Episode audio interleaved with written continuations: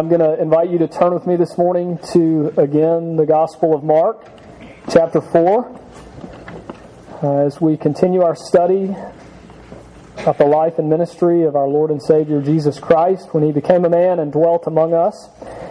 Uh, we find ourselves at chapter 4. And if you remember last time, we talked about the uh, very interesting, I guess, and somewhat debated or discussed uh, teaching and passage about the unpardonable sin. Uh, and I don't want us to, you know, there was some discussion about that after the fact, and there are some good questions about that, but I certainly don't want us to get bogged down in things that maybe we don't completely understand. Uh, and to remember, as I said last week, that context is king, and I'm, and I'm going to show you why that I think that. That, that when it comes to interpreting the Bible, that the context should always determine uh, at least in large part, how we understand uh, the individual passage that we're looking at. And one of the things that you're going to see is that the sort of greater understanding of the passage around the unpardonable sin, that it's really a teaching about who Jesus is, and that he's inviting us and leading us to know who he is and to get it and to become a part of his family through that knowledge, right? So that the unpardonable sin is the rejection of that knowledge that's made known to us such that the Holy Spirit is hardened and grieved and is removed from us and our hearts are hardened. And there's this twofold sort of uh, situation there where there's no longer repentance so there can no longer be forgiveness. But you're, what you're going to see is that sort of that greater context about who Jesus is is going to have a huge part on what happens next in the text and uh, the context preceding and what we've seen up to this point is going to help us in understanding the story this morning. And this is going to be a very familiar story to you, and it's going to begin uh, the, the teachings of Jesus in what we uh, have come to know as parables. Uh, and so we'll, we'll, we'll take a look this morning at Mark chapter 4, beginning in verse uh, 1, and we'll read down through verse 20. Now, I'm a bit concerned. Uh, you may well be. Uh, it's 10 till 10 and I have you till 10:30 supposedly, and uh, normally I preach from now until 10:30, and we're going to have to take communion somewhere in there, and so I have a I have a target, and uh, I have tried to put together a, a somewhat shorter sermon this morning, and we'll see how we'll see how the Lord helps me in accomplishing that goal. But but we definitely want to try to see what the Scripture has to teach us this morning. So before we begin reading in chapter four, verse one, let's pray. Father, thank you again that you've brought us together. But now we need you to open our minds. Lord, as this passage even talks about, to open our ears and to give to us that we would hear and know the mystery about the kingdom. God, God, help us to see and to understand and to get it. Lord, feed us this morning from the table of your word. In Jesus' name we pray. Amen. Mark chapter 4, beginning in verse 1, says, And again, he began to teach by the sea, and a great multitude was gathered to him, so that he got into a boat, and he sat in it on the sea. And the whole multitude was on the land facing the sea. Then he taught them many things by parables, and he said to them in his teaching, Listen, behold, a sower went out to sow. And it happened as he sowed that some seed fell by the wayside, and the birds of the air came and devoured it. Some fell on stony ground where it did not have much earth, and immediately it sprang up because it had no depth of earth. But when the sun was up, it was scorched, and because it had no root, it withered away. And some seed fell among thorns, and the thorns grew up and choked it, and it yielded no crop. But other seed fell on good ground and yielded a crop that sprang up, increased, and produced, some thirtyfold, some sixty, and some a hundred. And he said to them, He who has ears to hear, let him hear. But when he was alone, those around him with the twelve asked him about the parable. And he said to them, To you it has been given to know the mystery of the kingdom of God. But to those who are outside, all things come in parables, so that seeing they may see and not perceive, and hearing they may hear and not understand, lest they should turn and their sins be forgiven them. And he said to them, Do you not understand this parable? How then will you understand all the parables? The sower sows the word. And these are the ones by the wayside where the word is sown. When they hear, Satan comes immediately and takes away the word that was sown in their hearts. These likewise are the ones sown on stony ground, who, when they hear the word, immediately receive it with gladness, and when they have no root in themselves, and so endure only for a time. Afterward, when tribulation or persecution arises for the word's sake, immediately they stumble. Now these are the ones sown among thorns. They are the ones who hear the word and the cares of this world, the deceitfulness of riches, and the desires for other things entering in choke the word and it becomes unfruitful. But these are the ones sown on good ground, those who hear the word, accept it, and bear fruit, some thirtyfold, some sixty, and some a hundred. So, in this passage, I'm going to argue for you this morning that, that Jesus is speaking and teaching about the kingdom of God. Okay? And we've seen this. This is the fundamental teaching of all of Jesus' teaching. Remember his message when he initially came on the scene in the beginning of Mark was what? To repent, for the kingdom was at hand. So he's very interested in this idea of the kingdom. He did come and teach about forgiveness, and he did come and do many miracles, and but he did not only do those things. Fundamentally, those things related somehow to his teaching about the kingdom. And so we need to understand what is the kingdom and what is it that he is talking about. Well, initially we know that he's talking about the kingdom because look, it says, and again he began to teach. He was always teaching. It was just the regular method of Jesus' ministry. He was teaching by the sea, and a great multitude, again, we've seen this so many times, they were gathered to him, and so that he had to get into a boat and he sat in it on the sea. So the scene is that they're by the sea again, and there's a boat that they have uh, maybe was there. Maybe they've prepared, like last time, he had told his disciples to prepare a boat because of the crowd. And the multitudes begin to gather again, and he retires onto this boat, and then he's going to use this boat as his pulpit, right? He's going to stand or sit on this boat, and the people are going to stand on the seashore. They've gathered in multitudes to listen to him preach and to speak, and so he's going to begin to teach them. But what, one, one reason we know that he's talking about the kingdom, other than because of his explanation, is. Because why do you think the Jews were so interested in his teaching? Because they knew all of these prophecies about the kingdom of God that was going to be inaugurated by the Messiah. They were under great oppression by Rome, this earthly kingdom, right? And so the Messiah, in their mind, was to come and to institute and inaugurate the kingdom of God. What is the kingdom of God? Well, both for them and rightly for us, it is the power of God from heaven breaking into human history to fully restore and redeem every aspect of his creation. So it's, it's the bringing about of the immediate and eternal power and presence of God with people. So there, there's the inauguration of this kingdom.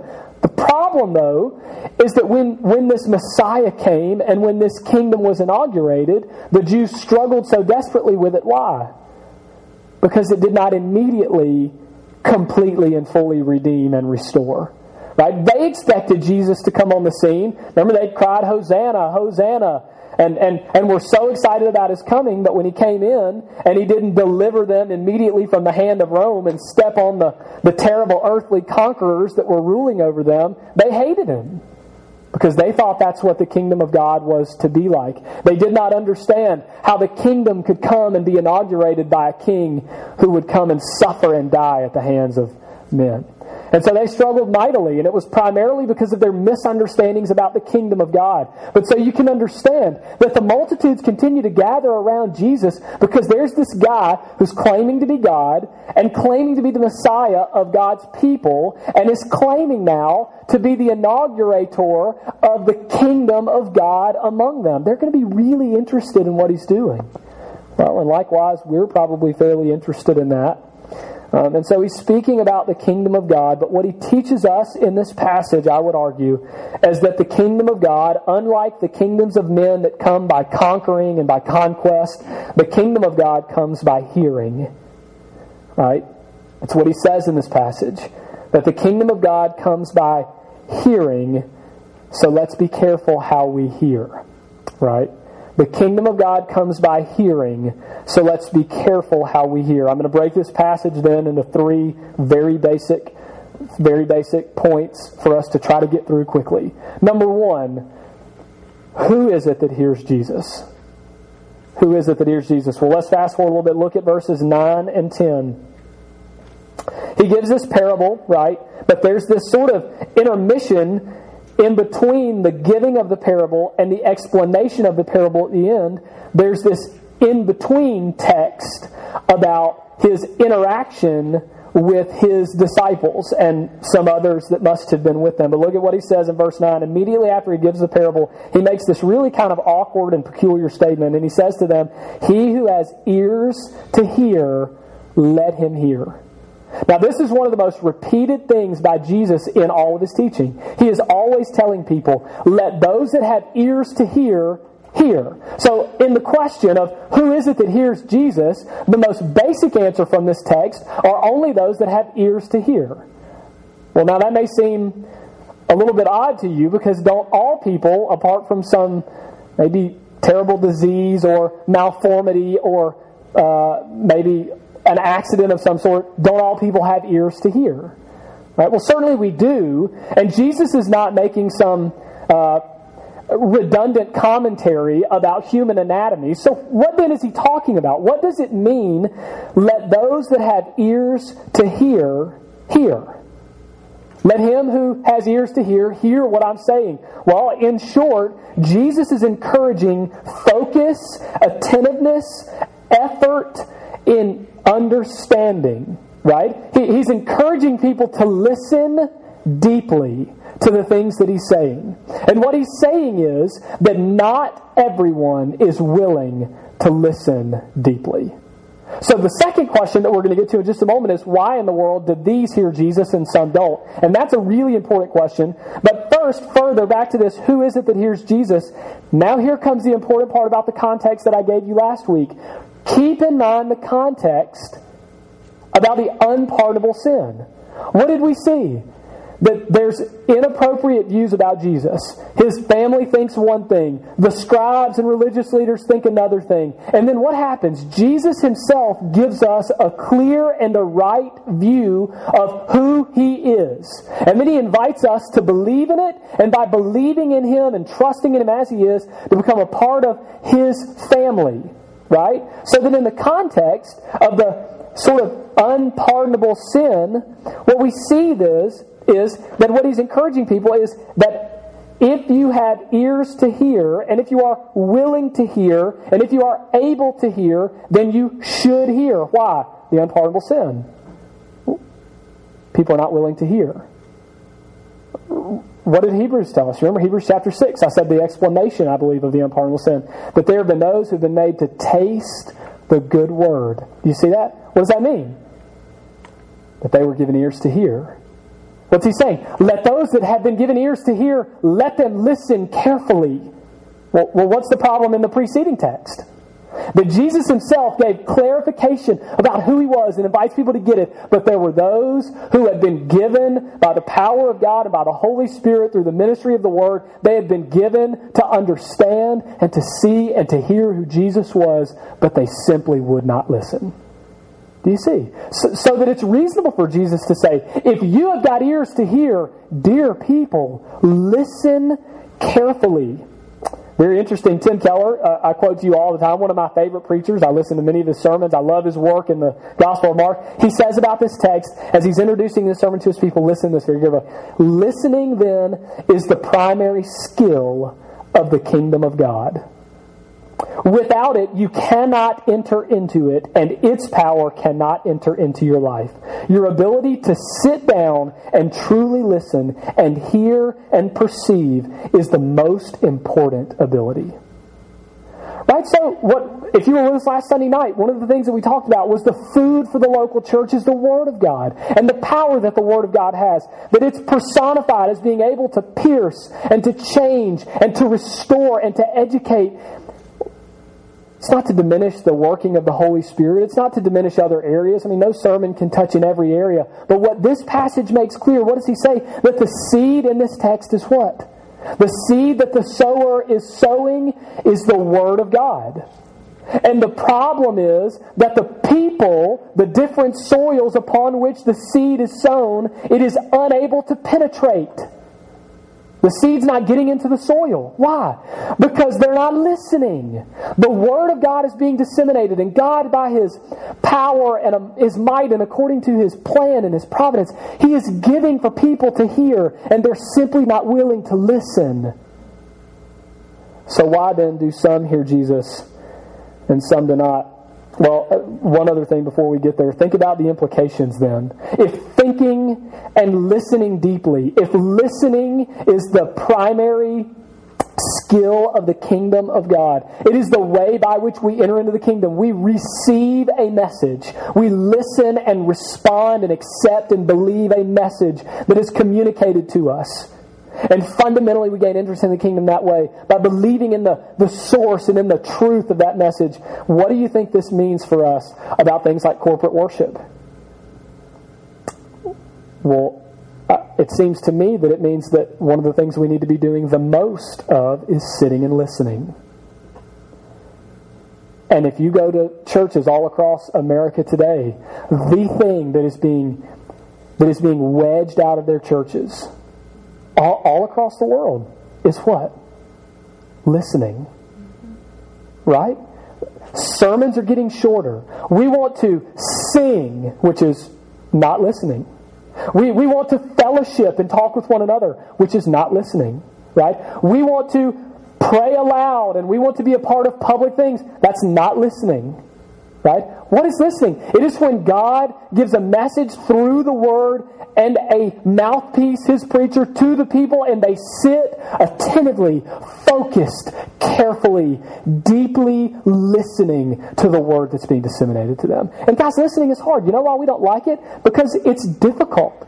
Right? We don't read because it's hard. We don't listen because it's hard. We, we can sit and be entertained and watch, you know, three hours of football that seems to never end you know, we can come to movies in this theater, right? And listen, listen and watch and be entertained and be attentive and tell you every detail of everything that happens in a two and a half hour epic film.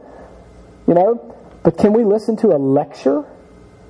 You know, do, do we love to go to school and to sit and to learn? No. Because that skill is very difficult and it's the primary skill of the kingdom, he argues. And I would say that there are incredible implications for our corporate worship, for our family worship, for the way that we structure our growth in grace. It's part of the reason that we do things the way that we do here. Because we must listen.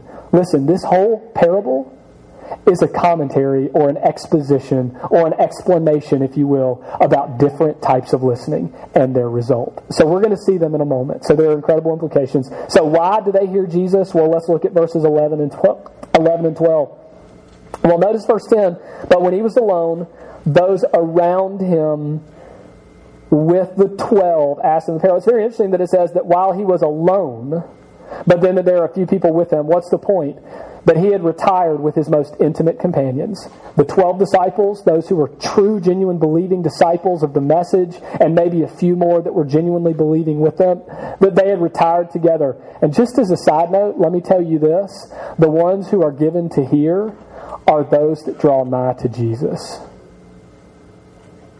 You know, listen, let us be careful how we hear because the kingdom of God comes by hearing. Listen, one way to ensure that we can hear God speak is to draw nigh to Him and listen. It's, it's, not, it's not a coincidence here that the multitudes are not given to hear, but that those who are intimately with Jesus, they hear and they perceive and they get it. Right? So, so let us draw nigh to Jesus. But why do they hear? Well, first, I would argue because um, they have ears to hear, right? Uh, they are with him intimately, deeply. They have drawn nigh to him. They are willing to put forth the effort, right, to carefully and deeply listen. Right, but secondly, look at what it says. It says, because it has been given to them to hear. This is very fascinating. Look at verse 11. And he said to them, To you it has been given to know the mystery of the kingdom of God Right? So that there seems to be a two-way interface here. On the one hand, they have ears to hear and want to hear. They draw nigh to God to believe in to, to Christ, to believe in his message, and they want to sit at his feet and listen deeply and carefully and learn. And then the converse of that is also true that in return for their desire, for their proximity, for their willingness, their obedience, he gives to them what they cannot on their own get themselves. Why do we pray before we ever read any of the Word of God? Or at least why do I? it's historically in churches known as a prayer of illumination. It is because, as someone asked me after last Sunday night's message, it is because apart from the Holy Spirit of God and the power of God working in our lives, we can read this all day long and never get it. We must be given to hear and understand. Why can you take the message to people and clearly and accurately lay out the claims of the gospel and the good news about the truth of Jesus and what he's done for them on the cross, and they can turn a deaf ear and it doesn't impact them any zilch? It makes no difference in their life. How is that possible? Well, they're not drawing nigh to him and they're not having ears to hear, and he is not giving them to listen. Remember the unpardonable sin. Remember, keep that in the context. What happens, right? We're being given to taste of the good word, but what happens? We're unwilling to listen. We're, we're rejecting the truth that we've been made to see, so that there's this aspect that's our responsibility, so that we grieve the Holy Spirit such that we are hardening ourselves and He is removing Himself from us. But both and. And it's very fascinating. Why is it that they hear Jesus? Well, it's because they have been given to hear Jesus as a second issue. Now, um, you know, po- this does pose a huge question. You know, so is Jesus then preventing someone from having an opportunity to repent? I mean, it's fascinating, isn't it? Do you mean to tell me that what Jesus is saying is that he does not give to some, right? So, but he intentionally, uh, as he says, uh, but to those who are outside, that is outside of the genuine believers that he has there, all things come in parables, so that seeing they may see and not perceive, and hearing they may hear and not understand, lest they should turn and their sins be forgiven them. What in the world does this mean? It's, it's a quote from Isaiah from the Old Testament. I mean, this is a difficult text. Listen, William Hendriksen, I think, gives the best question. There's a lot of debate about the language. Some people say that it's because and so that that because they're unwilling to listen, their hearts are hardened, and he doesn't, he hardens them so that they can't turn, right? And some people say it is because he's unwilling to give it to them that they are hardened and that they're unable to turn. It gets really complicated, but, but listen to this quote. Um, he says this the true explanation as this author sees it he's a he's a famous old commentary writer biblical theologian awesome practical guy. Listen to what he says. The true explanation as this author sees it is as follows. Both because and that are correct. It was because, by their own choice, the impenitent Pharisees and their followers had refused to see and hear, that as a punishment for this refusal, they are now addressed in parables so that they may see and see but never perceive, and hear and hear but never understand, lest they should turn again and be forgiven. They must endure the blame of their own blindness and hardness. You know, so it's interesting. It's both and. There's, it, it, there are both parts. Our responsibility and God's responsibility. They exist together somehow harmoniously in the mind and in the providence of God. But what we know is that the only people that understand anything about the gospel and about the nature of the text of Scripture are those that have ears to hear because they've been given to hear. And let me go back to last week's sermon. The text, the context is so important. Dear friends, if Jesus has given you to hear, let him who has ears to hear hear. Let us listen deeply. Let us listen carefully. And as, as the explanation of the parable then tells us, let us accept the message that we hear and believe in it and be changed. Right? There are those that hear Jesus. Uh, they hear because they have ears. Why do they hear, hear Jesus? Well, they hear because it's been given to them to hear. And then, just as a side note, let me give you a secondary reason for the parables and why Jesus speaks in parables that's intentionally to prevent some people from understanding. Think about it like this The Jews, we talked about at the beginning, the very people who were anticipating the coming of the kingdom and of the Messiah, right? They were the very ones who should have understood the message and who should have accepted him, and they were the ones who refused to hear. They have been given ears to hear in God's providence. They are unwilling to hear. And His speaking to them in parables so that they are now unable to repent and turn is what? In part, as a secondary note, it is a curse upon their unbelief. And it is a testimony that God is then advancing the kingdom beyond the walls of the Jewish community to all of the nations of the world. So it, it clarifies for us the truth of the New Testament reality that the gospel is for every tribe, tongue, and nation. Just as a side note. Now, how then do people hear Jesus? Who hears Jesus? Why they hear Jesus? Uh, we talked a little bit about that, and then I'm going to try to go through the actual, just the briefly the, the main tenets, points of the parable. I'm doing really good. Um, the points of the parable, how they hear Jesus. Listen, this is a commentary and explanation on different ways to listen. Different ways to listen. What's the first? The first is that the sower goes out and he sows seed as they always did in that day, and they broadcasted it to and fro right? And one of the things that happened is that the seed would inevitably, some of the seed would fall in an area where there was no soil at all. Maybe it was hard pan, maybe it had been baked by the sun and turned into like brick type form. Uh, maybe it was some sort of man made walkway that had been trampled by foot, but it was unpenetrable completely. Made no impact the seed did. And here's what happens that in the place where the Word of God falls in the soil of the heart that is too hard and unwilling to listen, immediately the bird, the devil, comes by and snatches the good word up, lest they hear and ever are changed. Right? So, what's the first way of hearing well, he tells us this about how to not hear. It is hearing without hearing at all. It is hearing with a hard heart. Guys, this is so many people in so many churches fall into this first most blatant category. You know how I know? Because we sit in church, and I've done it, I'm guilty of it, and you are guilty of it as well. We sit in churches and we listen to this preacher pontificating about the gospel, and we're thinking about the Saints game that's going to be coming on at 2. And we're wondering how much longer this is going to be because my stomach is grumbling. And we're concerned about the events that happened yesterday. And we're worrying about what kind of week we're going to have and how terrible it's going to be. Or all of the things that are coming in our life. What, what? We are so distracted by everything else in our life that we are totally and completely unwilling to listen at all to what is being said. We come to church, we sit in a pew, or in this case, a Cinemark movie theater stadium seat, right? And we sit and we hear and we do not hear a thing that the person says. listen to me. This gives new meaning to when the New Testament tells us that the devil is prowling around like a roaring, roaring lion seeking whom he may destroy. I want you to get this. Friends, I'm encouraging you, and this text is encouraging you to listen deeply. And if you've been given ears to hear, hear what the Word of God says. Why? Because if you're distracted and you're hearing but not hearing, if you're listening but not hearing, if you're just here but you're not engaged in what's taking place on any level at all, and the ground of your heart is so hard that the seed cannot penetrate it at all, it will not take but just a second for the devil to walk by and snatch it up and it'll be gone forever. Do you see that? He is, he is, he is here this morning. And, and he is interested, we know by testimony of many in this church, by what's gone on in our lives since we have begun this, this church and this ministry. He is here and he is interested in what's going on at Redeemer Baptist Church. And let me tell you something, he is very interested in your lack of understanding in the gospel your lack of belief in the truth, your lack of acknowledgement and feelings of power and understanding about the kingdom of God in your life.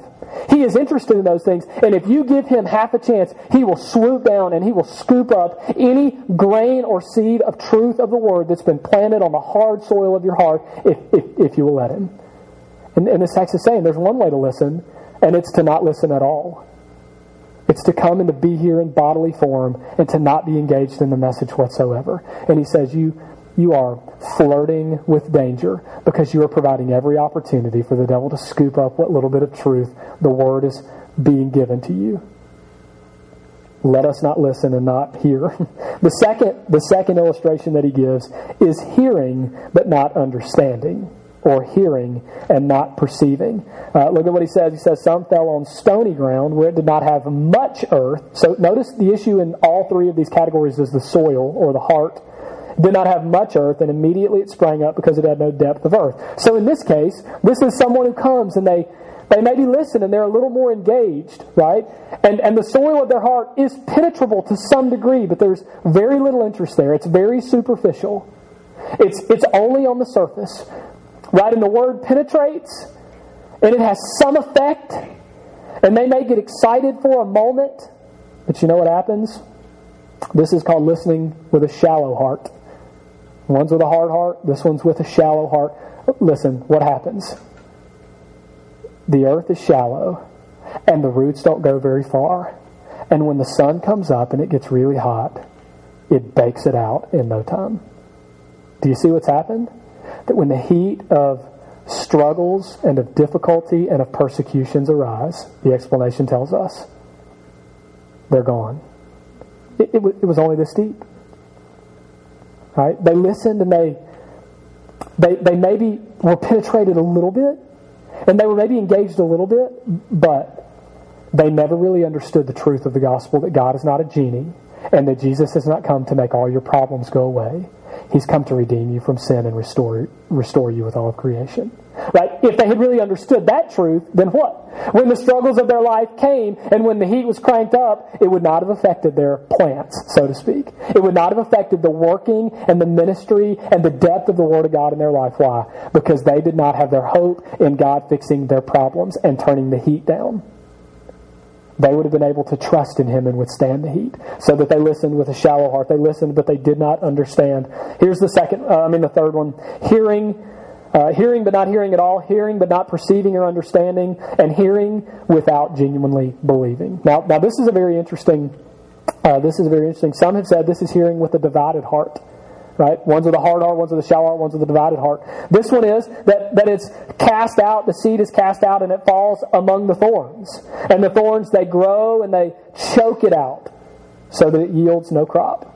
Right? And so the explanation that's given at the end of this text is by Jesus that the desires of this world, right? The deceitfulness of money and their love for worldly things and other things, it chokes out whatever love they had for the word and the seed that was planted in their life. So that they listen with a divided heart, right?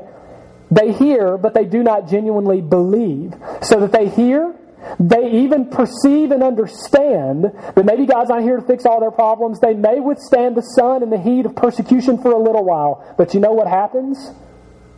They are ultimately led astray by things that they love more. They have a divided heart. Now, people always ask the question about this text. The first two clearly are unbelievers. Is this third group believers or unbelievers? Because the word has its effect. It grows to some degree. It penetrates their heart, but it's choked out by thorns. Let me tell you, we don't know. I would encourage you, as many preachers have about this text, to remember the uh, incredible illustration of the great Charles Spurgeon, right? To remember that you can be on the boat of salvation. And though you cannot fall off of the boat, you can fall in the boat and break every bone in your body and spend the entire trip in the infirmary. Right? Do you get do you see what he's saying? You may you may you may be on the boat of salvation, but you're there with a divided heart. Your love is for other things and you're miserable all the way there. I, I don't know. But what I know is that if we're going to be in the fourth category, look at what it says in verse 8. But other seed fell on the ground that was good, and it yielded a crop that sprang up, just like in the previous. But look at what happened. It increased and produced some 30 fold, and some 60 fold, and some 100.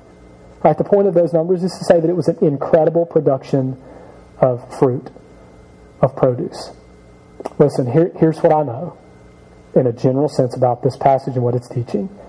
That if we're going to be in the last group, if we're going to be soil that is able to be penetrated by the Word of God, so that it is planted deeply in us as a seed that grows roots, that bear fruit, that endures the heat of persecutions, and that is not enticed away by the love of everything else in this world. If that's the way we're going to be characterized, what's he saying? It's going to be because we've been given ears to hear and we used them. The kingdom of God comes by hearing. So let us be careful how we listen. May it not be without hearing at all. May it not be without understanding, and may it certainly not be without genuinely believing. But may we hear the gospel that leads to faith. Let us remember Romans chapter 10, beginning of verses 14 and following. I, maybe I should read that passage to you. I, will just paraphrase. What does he say? He says, How can they believe? Right? We're, you're going to see the three things that I said about the hearing represented as fact. How can they believe in whom they have not heard? How can they hear in whom no one has, if they don't have a preacher? Right? What does he say? Faith comes by hearing, and hearing by the Word of God. The kingdom of God comes by hearing, so let us be careful how we hear. Let us so listen and hear and understand the word that it is planted deeply into the soil of our hearts, that it transforms us from the inside out. Let us take heed how we listen to it, for faith comes by hearing, and hearing by the word of God. Let's pray. Father, thank you uh, that you have, uh, Lord, you have given us ears to hear. Lord, you have provided a word, and that seed of the word is sown into our lives and into our hearts.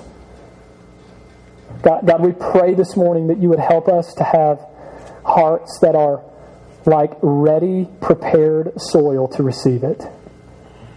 Lord, that you would take the seed of your word by your power and your spirit, and that you would plant it deeply into our lives and into our hearts. That, that we would really understand, that we would listen deeply to the truth that we find in it, and that we would be brought into the kingdom, that, that we would experience the power of God in the kingdom. And though that power is not completely expressed today, Lord, we know that one day it will be. But God, bring us into that kingdom through the power of your word. Lord, I pray that you would teach your people to hear, that you would give us ears to hear, that you would teach us to listen, and that as we listen, uh, that you would speak loudly and clearly, that through the ministry and the teaching of your word, we would be changed and transformed for eternity. God, help us to believe the truth of the message that we hear. In Jesus' precious and holy name we pray. Amen.